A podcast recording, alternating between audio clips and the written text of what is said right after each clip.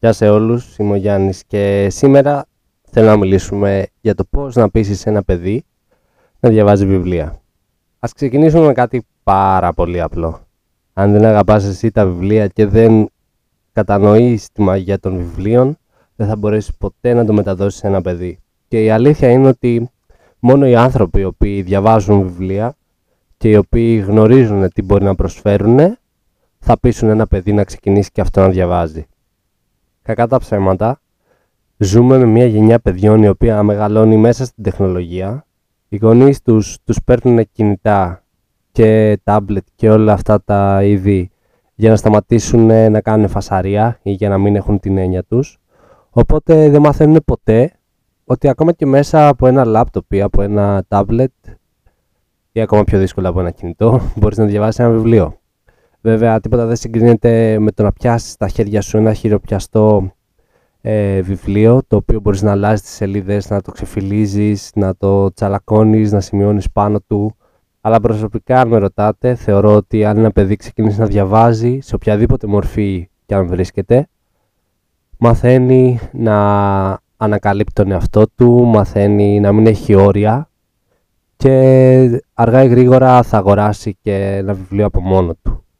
Θέλω λοιπόν, πριν αποφασίσεις ότι θες τα παιδιά και οι μαθητές σου να τους αρέσουν τα βιβλία, θέλω να κάτσεις και να σκεφτείς και να κάνεις τον εαυτό σου την απλή ερώτηση πόσα βιβλία έχεις διαβάσει από την αρχή του χρόνου μέχρι τώρα.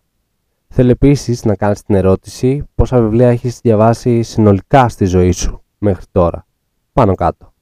Εφόσον μπορείς να καταλάβεις τη μαγεία των βιβλίων, μπορούμε να πάμε παρακάτω. Αν όχι, θα πρέπει πρώτα εσύ να ξεκινήσεις να διαβάζεις βιβλία και στη συνέχεια να το περάσεις στους μαθητές σου. Το καλό με τα βιβλία είναι ότι έχουν πάρα πολλά είδη, σαν τις ταινίες. Θες να διαβάσεις περιπέτεια, υπάρχει. Θες να διαβάσεις thriller, υπάρχει. Θες ε, κάτι σε κινούμενα σχέδια; Και πιο παιδικό, υπάρχει. Το βασικό όταν θέλεις να βάλεις ένα λογοτεχνικό βιβλίο σε μία τάξη είναι να σου αρέσει. Αν πας για παράδειγμα να βάλεις την Oliver Twist και δεν σου αρέσει ο Oliver Twist σαν βιβλίο, το πιο πιθανό είναι ότι θα αποτύχει και το να το διαβάσουν τα παιδιά. Ένα δεύτερο σημαντικό ζήτημα είναι να μην περιορίζεται η θεματολογία που έχουν οι μαθητές. Μπορεί σε κάποιους να μην αρέσει τόσο ε, η λογοτεχνία και να θέλει να διαβάζει η κλασική λογοτεχνία και να θέλει να διαβάζει πιο πολύ επιστημονική φαντασία ή να θέλει να διαβάζει αυτοβελτίωσης. Αν και λίγο δύσκολο για παιδί, αλλά υπάρχουν και τέτοια παιδιά.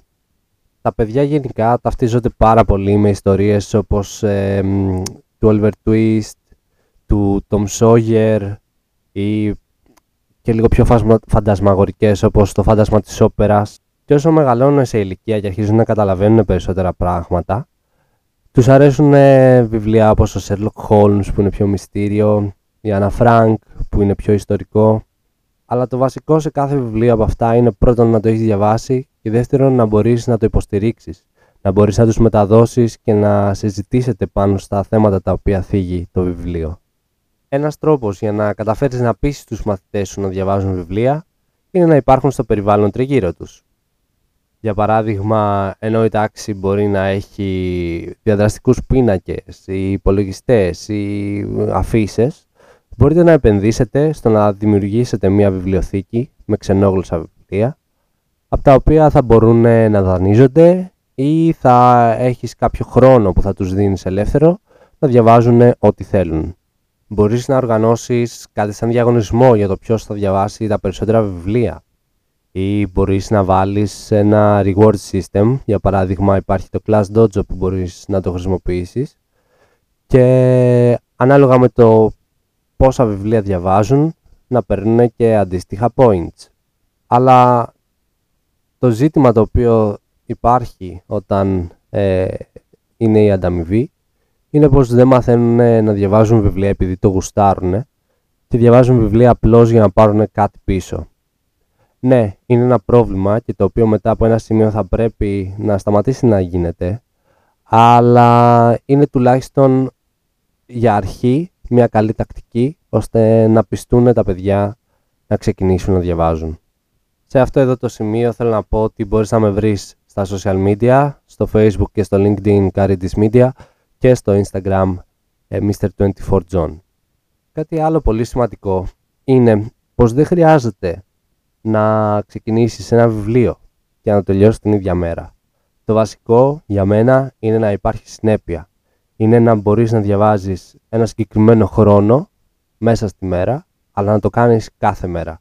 Και η αλήθεια είναι πως όλοι μπορούμε να βρούμε ένα μισάωρο μέσα στη μέρα να διαβάσουμε. Δεν υπάρχουν δικαιολογίες από το να χαζεύουμε μισή ώρα στα social media και να κάνουμε like σε posts και stories. Μπορούμε να διαβάζουμε και βγαίνει περίπου 20 σελίδες ανά μισάωρο, ανάλογα και με την αναγνωστική ικανότητα που έχει ο καθένας. 20 σελίδες ε, τη μέρα είναι περίπου ένα βιβλίο ανά 10 με 15 μέρες. Οπότε περίπου σε ένα χρόνο μπορείς να διαβάσεις 24 βιβλία. Δύο βιβλία το μήνα. Δεν είναι πολλά. Δεν είναι και λίγα. Αν σκεφτείς ποιος είσαι ε, πριν ξεκινήσεις τα βιβλία και μετά θα δεις τεράστια διαφορά. Και σαν challenge σου προτείνω να το κάνεις αυτό.